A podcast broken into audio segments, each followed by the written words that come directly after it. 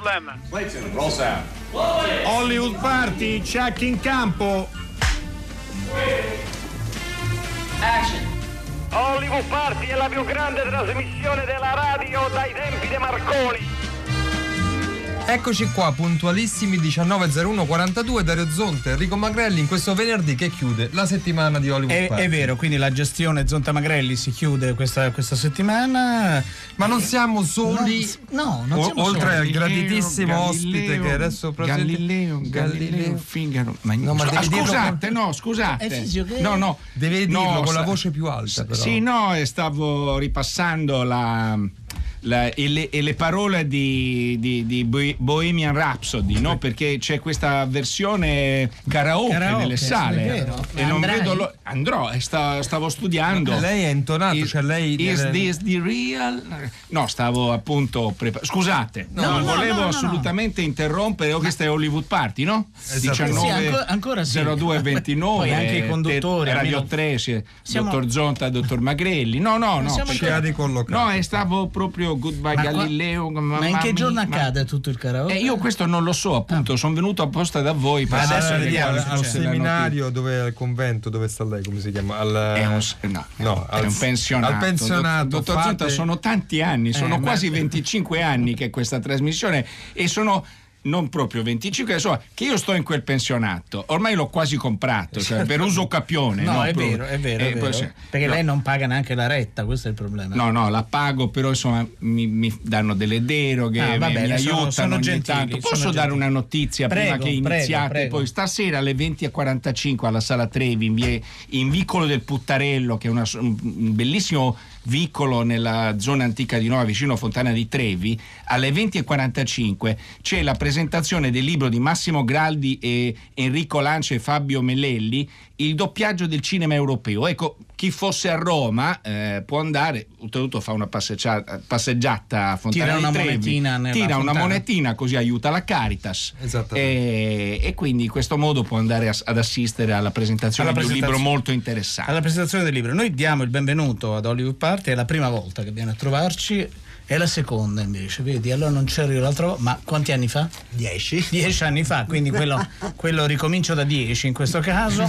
Allora, la seconda volta Gabriele Marcello. Ciao Gabriele, benvenuto naturalmente. Grazie. E con Gabriele, Gabriele fa tante cose, no? uno sceneggiatore, eh, si occupa di casting, però noi questa sera vogliamo ragionare su una professione legata eh, al cinema, spesso ci occupiamo di tutto quello che non si vede ma che poi pesa nella, eh, nella- sulla resa eh, finale, eh, proprio perché è una, un analista di- delle sceneggiature eh, e quindi, quindi credo che sia un'attività molto interessante. Eh, a volte i film diventano migliori grazie a, a Gabriele e ai suoi colleghi, a volte peggiorano, questo possiamo... No, non è vero. No, è verissimo, verissimo. No, no, no, non è vero, adesso ci racconterei un po' tutto. Noi abbiamo un po' di notizie. Allora, prima parlavamo, prima che partisse la sigla, proprio di Suspiria, di Guadagnino, di come sta marciando un po' a fatica eh, nelle sale e, e- è intervenuto Argento, credo proprio oggi, sì, anzi oggi, e, e alla domanda, il remake di Suspiria, secondo... oh, Secondo Dario Argento è stato tradito lo spirito oh, originale del, del film. Eh, certo, la domanda è qual, è qual è lo spirito originale del film. e Io ho ascoltato ne questa intervista. Ah, dove è eh, stata? sì, è stata su Radio 1. eh, Ah. e l'ho ascoltata mh, così n- durante la giornata, Sempre io passo i miei certo. giorni. Al pensionato, certo. sì. Eh, no, E- sì. com'era? Eh, beh, insomma, non è particolarmente contento di, re- di- di come è stato realizzato questo remake. No, si può quello dire, immagino. dottor Magrelli? Si remake. può dire, un non remake forse. un non remake. Ha detto che è stata tradita l'anima, lo spirito della, della sceneggiatura iniziale. Del resto, però, credo che se una persona faccia un remake, a meno che non fa come Adrian Line che rifece pari pari, quale. tale quale con inquadratura.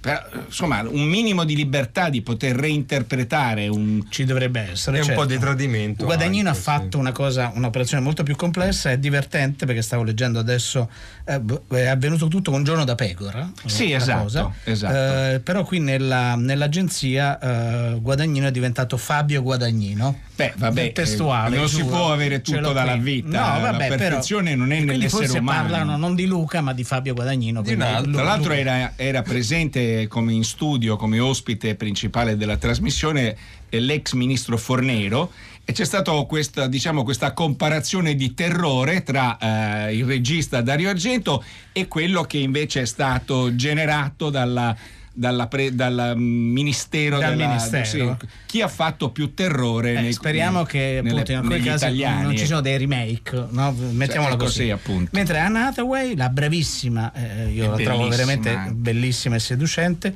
farà la strega suprema eh, nel prossimo film di Robert Zemeckis eh, un po' come Spielberg no? finiscono di fare un film e subito ce n'è un altro mentre a Seoul dal 22 al 27 gennaio con una, mh, così, con un impegno anche significativo da parte dell'Istituto Italiano di Cultura si potranno vedere 13 titoli della Mostra di Venezia. Sono già alcuni anni che la Mostra di Venezia porta mh, in Corea alcuni dei film nelle sezioni, tutte quelle ovviamente gestite dalla, uh, direttamente dalla mostra. E Bohemian Rhapsody è tra i 20 film più visti di sempre, eh, in Italia sta intorno ai 26 milioni quasi. Eh, Gabriele prima diceva Gabriele Marcello che arriverà a 30, questa è la Molto stima. probabile che a fine stagione arrivi a 30. A eh. 30 e quindi è... Ah, l'avevi letta quella sceneggiatura? No, no, quella no. No, quella no, quella no, non te l'ha mandata.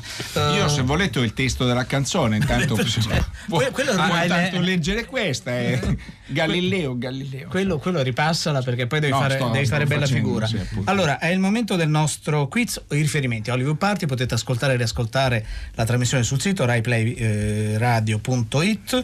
Potete anche scaricare in podcast la, eh, la puntata 335 56 34 296 se volete interagire con i nostri ospiti o con noi. Il quiz è stato architettato, congegnato, eh, fabbricato da Alessandro Boschi. Ah, e eh, quindi allora vediamo. è difficilissimo. Potrebbe essere difficilissimo. Il numero di telefono Però è facile. questo- il numero è facilissimo. Prego. 800 050 333 che è sempre, que- è sempre lui, eh? È sempre quello. Non è che in questi 25 No, anni no, no, è rimasto quello, infatti. Allora, il primo indizio, eh, l'indizio bonus è già sulla nostra pagina Facebook e poi la condivideremo, condivideremo con l'indizio con tutti. In questo film ci, eh, ci si fanno delle foto.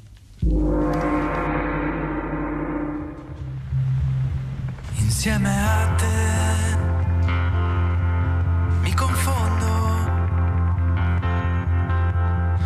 lascio che i nostri pensieri si vedano per non riuscire ad ammettere di essere soli. E quale distanza li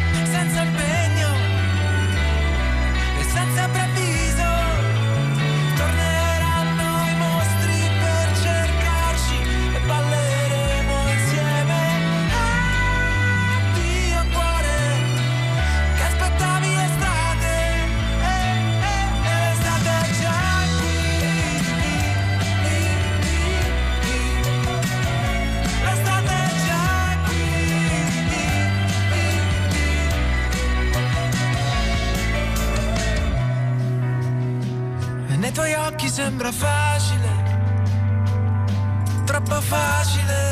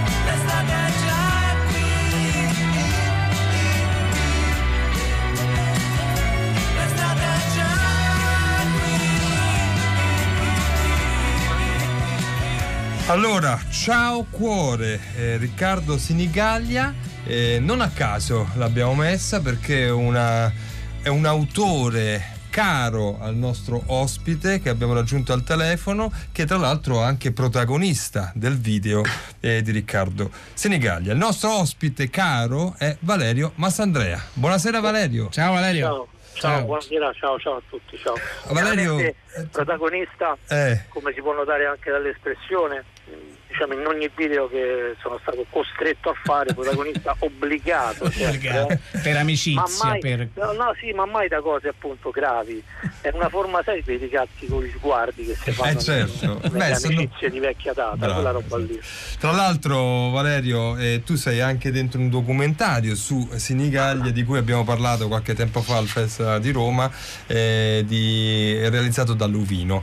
Ma non è di Sinigaglia che vogliamo parlare con te, bensì di Matera, perché come sappiamo è. Così è- sembra, sembra un programma su- sulle regioni d'Italia. è bravo, da Sinigaglia a. Matera.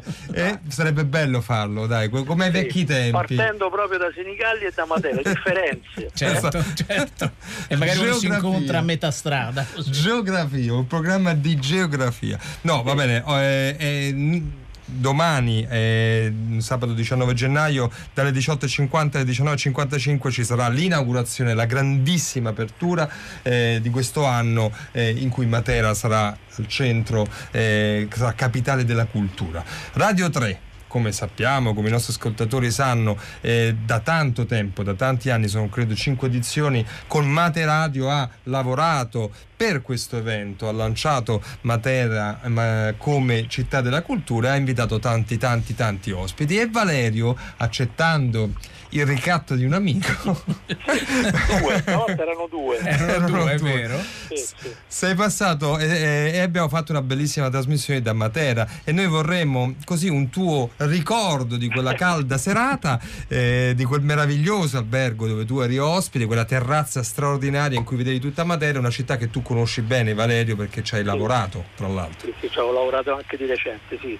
Ma io ricordo, e puoi dire anche chi era l'altro ospite, così poi... Sì, Steve della bene. casa, ecco, no? No, no, scusami. no, c'era, No. c'era Ah. il cineasta internazionale. Ah, è vero, era, chi era? Non, non, non- C'era un grandissimo regista iraniano, È vero. Mark Esatto.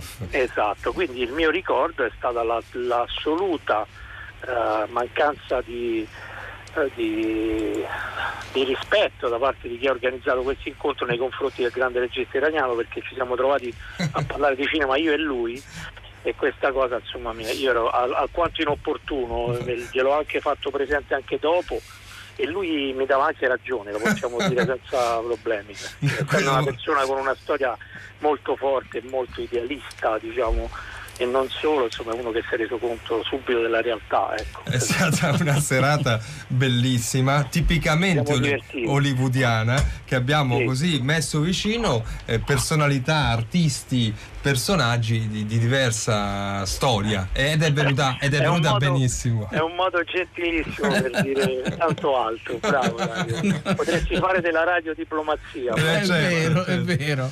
No, dai, ci siamo, siamo stati bene No, e molto soprattutto eh, il, no, il pubblico pre- mol- che ha affollato la piazza ha molto, ha molto eh, gradito. Matera, dicevamo, tu l'ultima cosa che hai fatto a Matera credo che siano i tre moschettieri, se non erro. I Moschettieri del re. Sì, va bene, i tre mosche- cioè eri uno dei, dei moschettieri dei moschettieri del re. Eh, Quindi Sì, sì, era un lavoro che abbiamo fatto l'estate scorsa, quindi facendo base a Matera e girando quasi tutta la Basilicata perché è un territorio che poi permetteva di ricreare il 600 con una Esatto. semplicità, da un punto di vista naturale dico, insomma c'era veramente ta- c'è tantissima roba in Basilicata da questo punto di vista e non solo. E non a caso per tanto tempo è stato terra di cinema, tanti l'hanno eh, raccontata. Valerio, noi ti ringraziamo. Grazie, Valerio, grazie. Questo gesto amicale che tu hai voluto fare da Sinigaglia a. Matera. È, un, eh, è un gesto questo amicale ma, ma? Ma obbligato. Obbligato. Lo possiamo dire perché... No, no, dobbiamo dirlo, dobbiamo il essere gesto. trasparenti. No, sono Vi d'accordo. ringrazio. Faccio, eseguo anche lavori di controsoffittatura io, eh. Volendo, Basta vabbè. uno sguardo di un amico e io salgo Parti, certo. senza problemi. Sei a disposizione. Ciao Valerio, grazie. Ciao. Ciao, Ascoltiamo però una scena dal tuo film, Ride.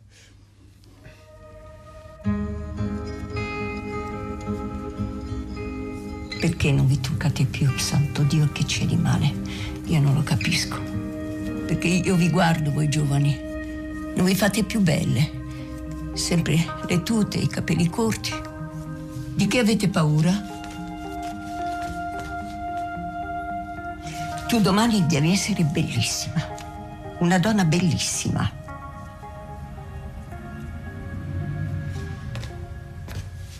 Tu non devi smettere di essere una donna perché ti è morto il marito. Certo. Bene. Lo so che non è facile, tesoro. All'inizio io non dormivo più, non mi lavavo più, non mangiavo più, me ne stavo sempre chiusa in casa. Mi vergognavo così tanto. Ma poi passa tutto. E sai quando passa? No. Quando capisci che la prossima sei te. Questo è appunto era una scena da, da ridere, il film eh, diretto da Valerio Mastandrea che era passato al Festival di Torino. Eh, è il momento forse di dare il secondo indizio del nostro quiz. eh, Sì, 800 050 333, naturalmente numero verde. Allora, il secondo indizio, in questo film una ragazza è salvata da un killer.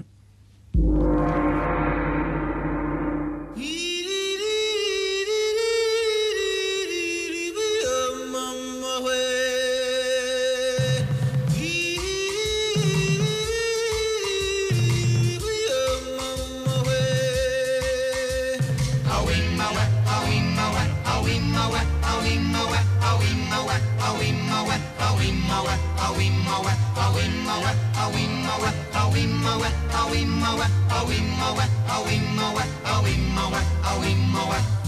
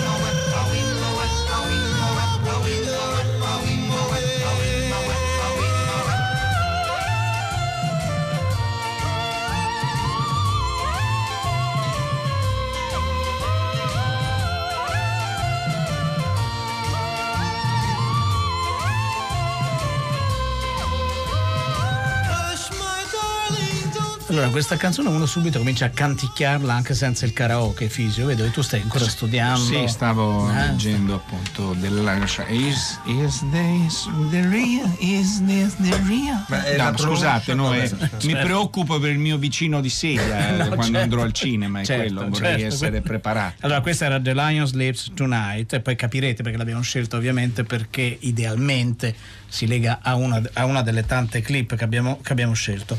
Gabriele Marcello, dicevamo proprio all'inizio, eh, tu sei il dottore, il medico, eh, l'infermiere, lo- così, il luminare delle sceneggiature. In cosa consiste il tuo lavoro? Eh, proprio perché questo è uno dei, diciamo prima, no? una delle tante professioni del cinema delle quali si sa poco o si fantastica in modo un po' fasullo.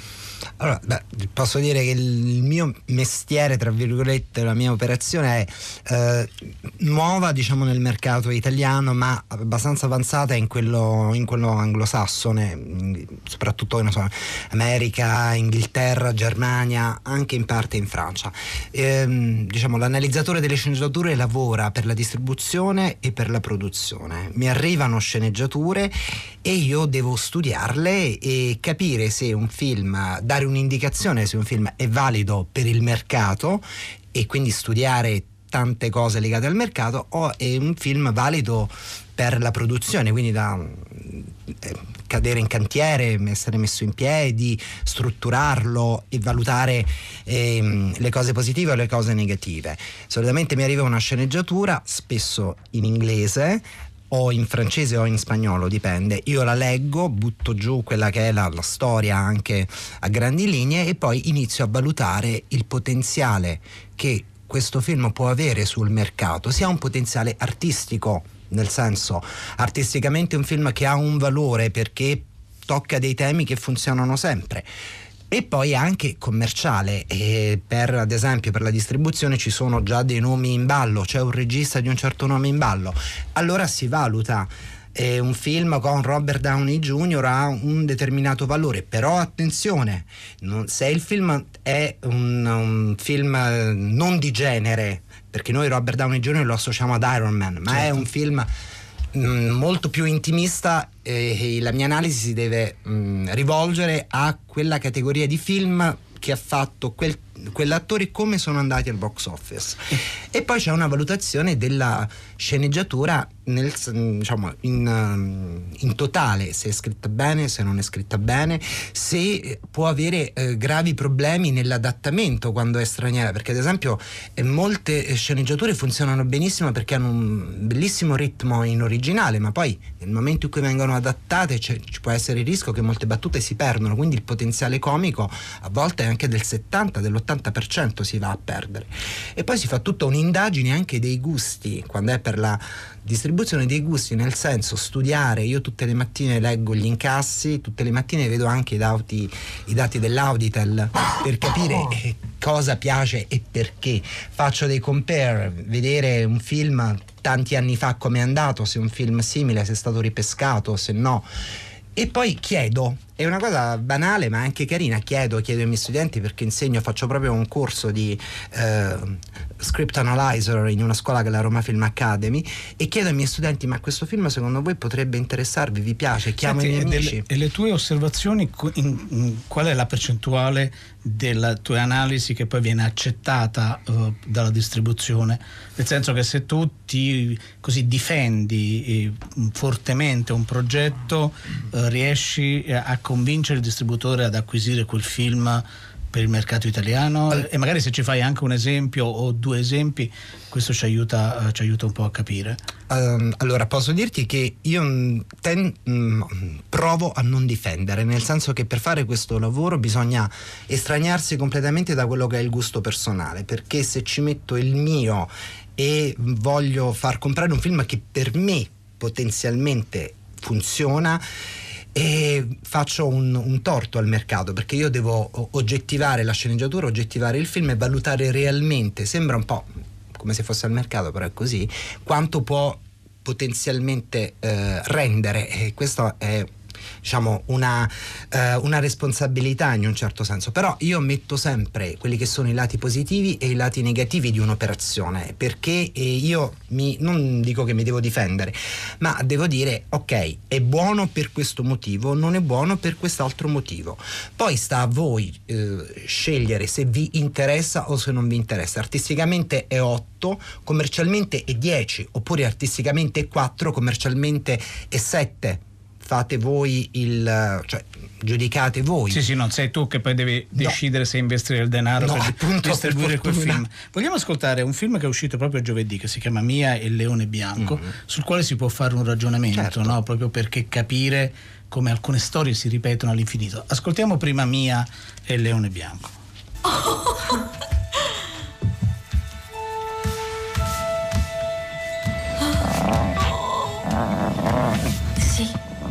dolcezza!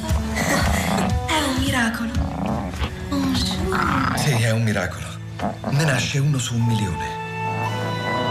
Sapete che cosa vuol dire? Per l'allevamento, per noi.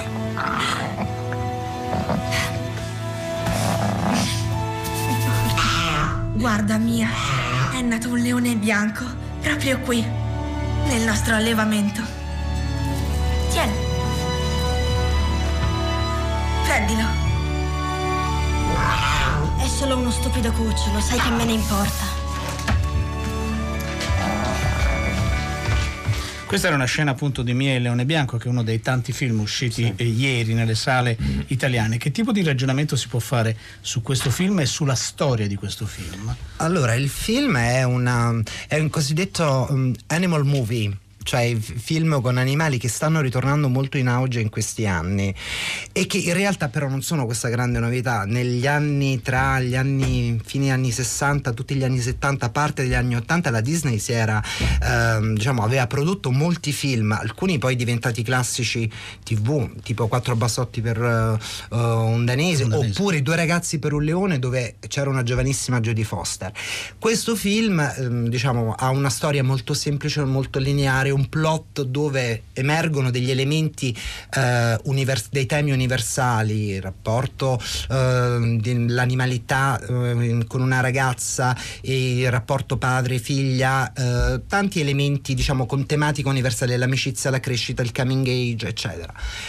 A questo poi si aggiunge anche l'elemento esotico, cioè il leone, in questo caso il leone bianco, i, diciamo, i bambini o i giovani che mm, fuori il leone lo vedono allo zoo vogliono vederlo. Poi le nuove tecniche di ripresa permettono anche diciamo, una mh, mm, ipertrofia dell'immagine, quindi anche un qualcosa di, uh, di nuovo, di visivamente seducente che attira, è una calamita, attira molto. E questo diciamo, è un filone che in questi anni si sta mm, smuovendo, sta incassando anche abbastanza, non costa uh, poco diciamo, produrli, cioè la produzione non è... Uh, bassa, però poi l'introito, quello che entra è abbastanza alto, quindi è un film che si consiglia. Poi certo con tutte le eh, discriminanti del, possibili, del, possibili del caso. Ma no? sullo schermo funzionano di più, non so, i gatti, eh, sullo schermo i conigli, funzionano molto i cani. I cani, i cani tanto, gli animali esotici anche, appunto il leone bianco, perché è un animale che i bambini appunto possono vedere allo zoo, però poi nella vita di tutti i giorni è, è difficile e mh, mm, questi sono gli animali che funzionano di più. Più si va verso, che ne so, animali più complessi più c'è un rischio di solito. Beh, vero e proprio. Senti, eh, quando tu leggi una sceneggiatura, tu dicevi naturalmente si tiene conto del potenziale eh, commerciale, mm. di quelli che in quel momento sono i, i cosiddetti così, gli orientamenti del gusto degli, eh, degli spettatori. Eh, però i difetti che incontri più spesso nelle sceneggiature quali sono? Ma i difetti sono mm, quando c'è una mancanza di struttura, è un po' è un discorso molto vecchio, però è così. La, la, sceneggiatura è la base di un film, è il letto su cui si poggia tutto il film e su cui si deve costruire. Se questa base non è solida, c'è poco da fare, ma il film crolla. E diciamo che un, il film perfetto è un film perfettamente scritto, perfettamente settato, ben diviso eh, in primo atto, secondo atto, terzo atto. Quindi ancora questa struttura, eh, sì, una struttura di riferimento c'è, imprescindibile. C'è bisogno, c'è bisogno di quella struttura ci può essere anche una struttura di accumulo, ad esempio i film francesi, se ci pensiamo, e ti farei un esempio quasi così, quasi amici, il cult, non ha una, una sceneggiatura così ben strutturata, anzi ha una sceneggiatura quasi appunto di accumulo, però c'è un'innata capacità di riuscire a legare bene con tanti cliff che sono diciamo, i, i, con, i, con, diciamo, le, le, clip tra una scena e l'altra così ben orchestrati che il film scorre pur essendo tutto di accumulo a volte invece però ci sono delle sceneggiature che accumulano, accumulano, accumulano, hanno un'unica linea narrativa, cioè solo una storia che va, inizia, va, però poi entrano dei personaggi di cui poi non sappiamo più nulla, eh, oppure ritornano alla fine ma non, non, non, hanno dato un senso al percorso del personaggio, oppure mancano totalmente di, di setup, cioè io entro, il, entro, vedo il film, entro nella storia, so già il protagonista che cosa fa, la sua identità, dove deve arrivare.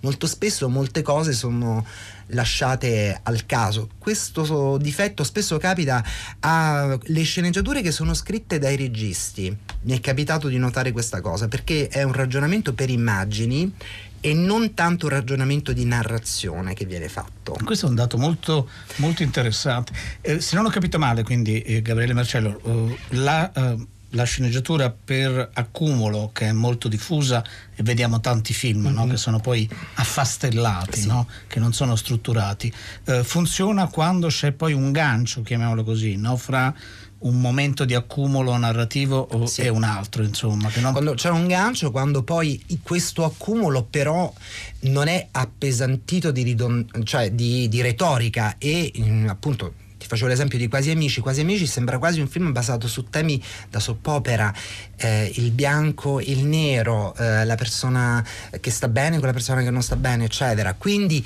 lì però c'è una- un accumulo di situazioni che però è sorretto da una leggerezza.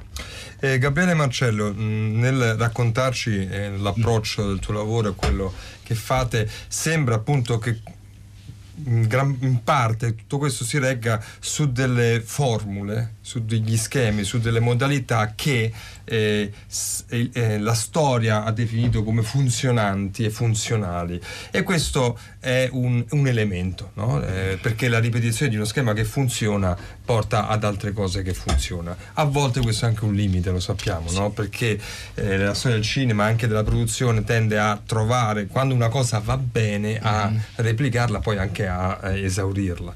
Ecco, come si esce da questo schema? Cioè, non come si esce, quali sono anche a livello statistico, storico? Perché c'è una, per esempio, una nostra ascoltatrice, Alessia, scrive per, per agganciarmi alla mia domanda: vorrei chiedere al vostro ospite se nel proporre una sceneggiatura ha mai preso un rischio perché spinto dalla pancia più che dalla testa nella valutazione. È a questo tu hai già risposto, ma come si rompe questo schema? Cioè, ci sono le rotture nella storia del cinema, no? Qualcosa che arriva sul tavolo ed è mm, Pulp Fiction, non so, adesso dico proprio un titolo più mm, così clamoroso che mi viene in mente, sceneggiatura circolare, non lo so, una roba mai vista prima, ecco. No, Cosa sì. succede in quel caso? Beh, in quel caso si rischia, fondamentalmente si rischia Mm. e, e il cinema è fatto anche di rischi. E, mm, ad esempio, io faccio sempre un esempio, e Lezioni di piano che di Jane Campion l'ha scritto la regista, che con cui ha vinto anche un Oscar, però ci ha messo sette anni per scriverlo. Che vuol dire, ed era un film rischiosissimo, ricordo una recensione di un vostro collega, la ricordo proprio bene, che diceva sembra un film che sulla carta crolla, invece è, la- è riuscitissimo ed era vero. Quello era un film che poteva accadere nel ridicolo involontario ad ogni step. Invece lì c'è stata la perfezione. Un po' di rischio ci deve essere comunque. Poi ci sono invece delle operazioni che sembrano perfette sotto tutti i punti di vista e crollano. Ad esempio, mh, ci sono o per, per motivi al di là del, anche per motivi di incidenti di percorso, di variabili impazzite, di scandali, cioè ci sono delle cose che francamente a volte Vogliamo ascoltare, credo Sì. di aver capito a quale film ti riferisci, ascoltiamo proprio una scena dall'ultimo film di Ridley Scott, Tutti i soldi del mondo. Faranno cose a Paul che nessuna somma potrà riparare mai. Dobbiamo pagare. Questo purtroppo non è possibile. La mia posizione economica è cambiata. Davvero? Un attimo fa ha detto che la giornata era buona. Non sono un genio, ma le so fare le moltiplicazioni. Con il rialzo del petrolio di stamattina lei ha fatto una fortuna. Se poi decidessero di revocare l'embargo e il prezzo del petrolio crollasse, io sarei allo scoperto. Non sono mai stato più vulnerabile finanziariamente come in questo momento. Signor Getty, con tutto il rispetto, nessuno è mai stato ricco come lo è lei in questo momento. Temo di non avere denaro da perdere. Quanto ne vuole? Mi dica quanto ne vuole per sentirsi al sicuro. Di più. Allora, prima di riprendere appunto la conversazione, partendo proprio dall'ultimo film e dalla sc- sceneggiatura, e non solo la sceneggiatura di tutti i soldi del mondo, vi diamo il terzo indizio, l'indizio bonus. Sì, 800 050 333 il numero di telefono. Allora, il terzo indizio, in questo film il protagonista si sacrifica per la verità. L'indizio bonus, in questo film non si parla del proprio lavoro ai genitori.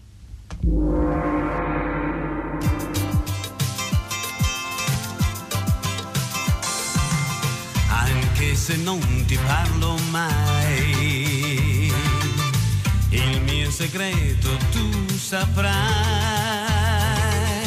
Un giorno o l'altro leggerai gli occhi miei, gli occhi miei, gli occhi miei, gli occhi miei. Anche se non domanderai. segreto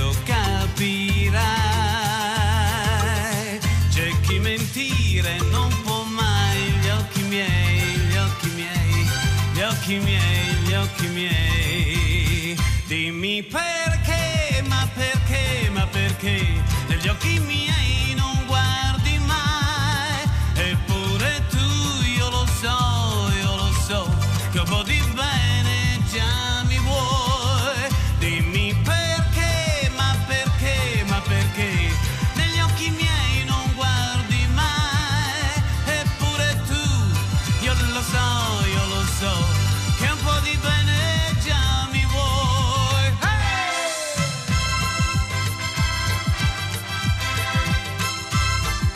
Allora, oggi compie 69 anni Dino Meneghin, però non cantava ovviamente. No, Dino eh, Meneghin. perché Dino è il cantante. Io pensavo che ci fosse il dottor della casa, nei- perché Eh, queste no. sono le sue scelte Sono- sono musicali. le sue canzoni, proprio. infatti. Dino, grande Gli- personaggio gli occhi, degli, gli occhi degli anni miei. 60. Sì, è vero, però è il nostro modo di fare gli auguri a Dino Meneghin. Allora, torniamo al film di Ridley Scott. Eh, Tu hai letto quella scena? Io lessi quella sceneggiatura, la lessi- l'ho letta tre volte perché penso sempre che quando, quando si deve dare poi un giudizio bisogna leggerlo più volte. Una prima lettura a caldo, poi ci rifletti, poi telefoni qualcuno, racconti, la, racconti la storia, chiedi ma secondo te ma funziona, chiedi un po' informazioni, poi studi tutto.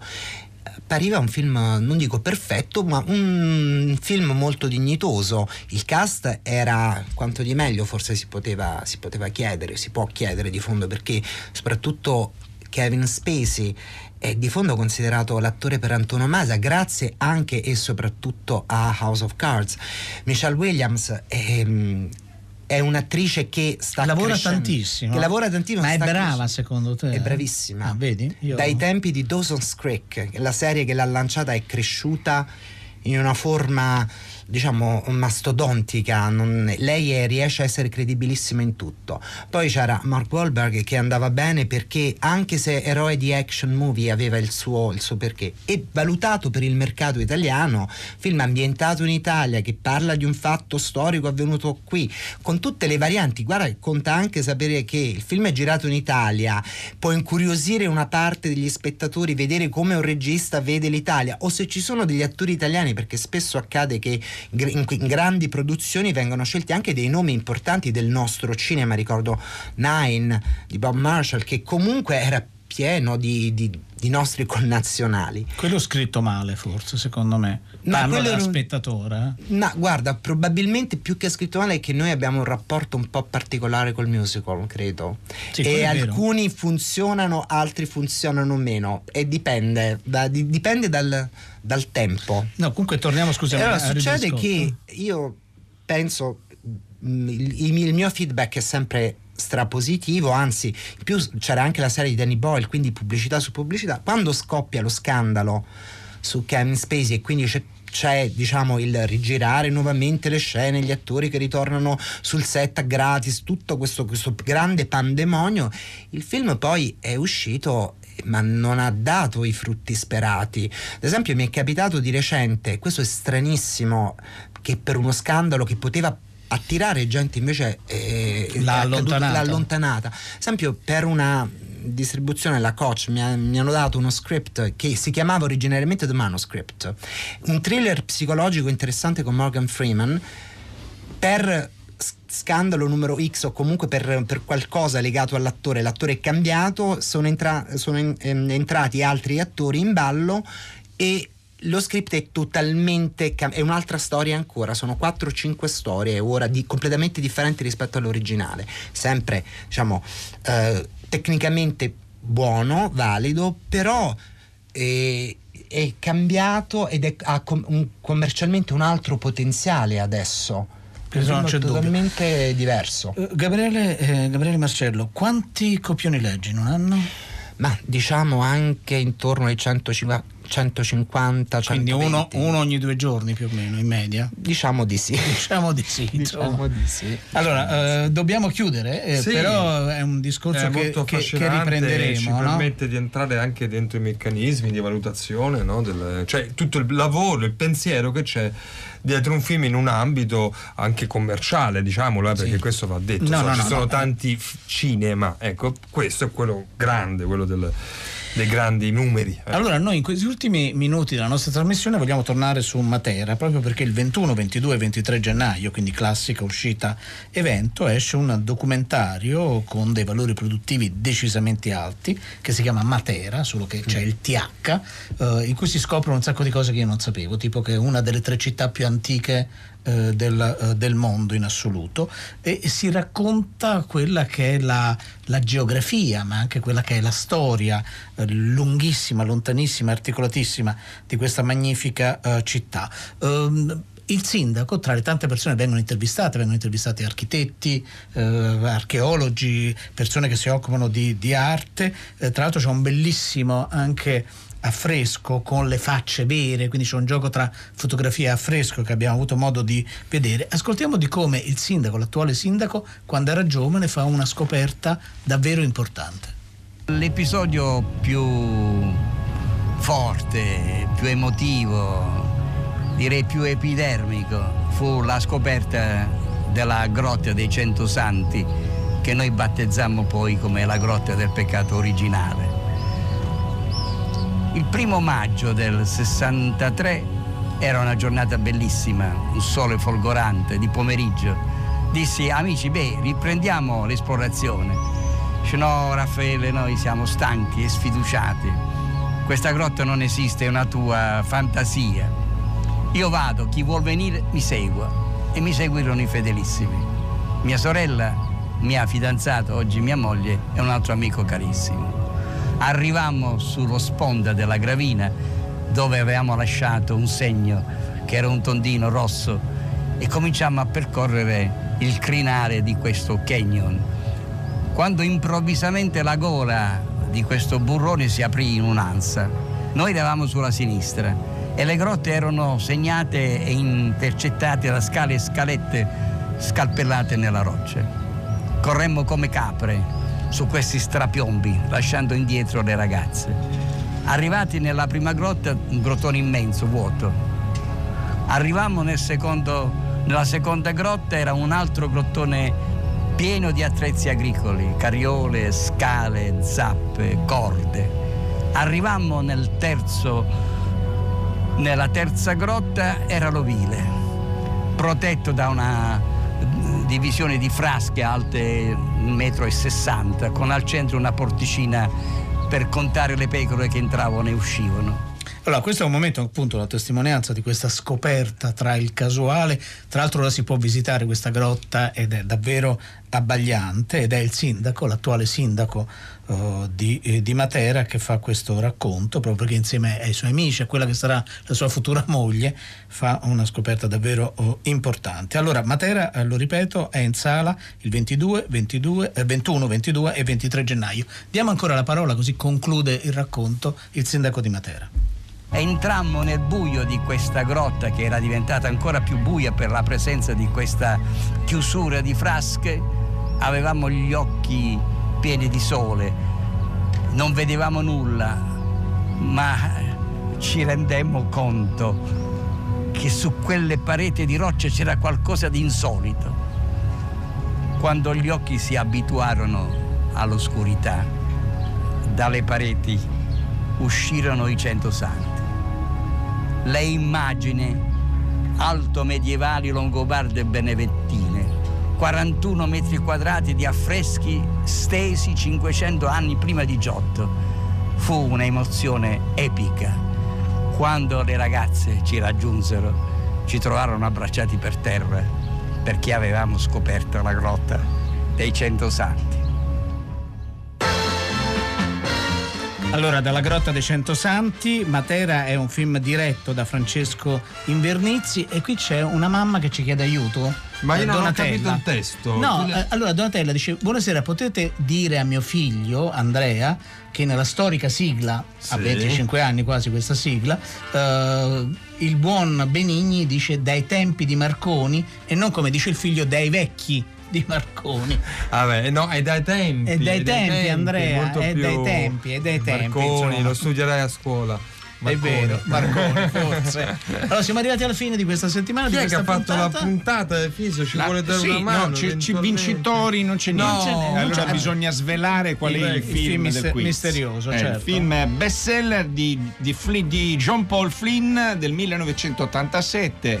E io non ne ho traccia, non me lo ricordo. Beh, era un film niente, niente male invece. Beh, la trasmissione di oggi è, è stata realizzata da Francesca Levi, Maddalena Agnisci, Luciano Panici, Massimiliano Bonomo, Alessandro Boschi, Erika Favaro, Valerio Mastandrea, il dottor Gabriele Marcello che qui e lo Con noi, ringraziamo. noi ringraziamo, e che dire, poi c'erano i conduttori, Certo, il dottor Zonta il dottor Magrelli, c'è, il Fisomula, sì, ho visto passare anche Claudio De sì, Pasqualis a un che certo va, a, a a- va a scaricare dei podcast perché domenica il cinema e la radio è Gertrude di Dreyer condotto dal dottor Roberto Silvestri. Quindi è da non perdere. Da non perdere assolutamente, anche perché è un film rarissimo. Pensi che non si sa neanche chi l'abbia doppiato. Gli attori non si riconoscono. Allora, passate una buona serata in compagnia di Radio 3, andate al cinema perché poi lunedì insieme a Steve della casa Sarete interrogati. Vorremmo sapere quali film avete visto. State bene.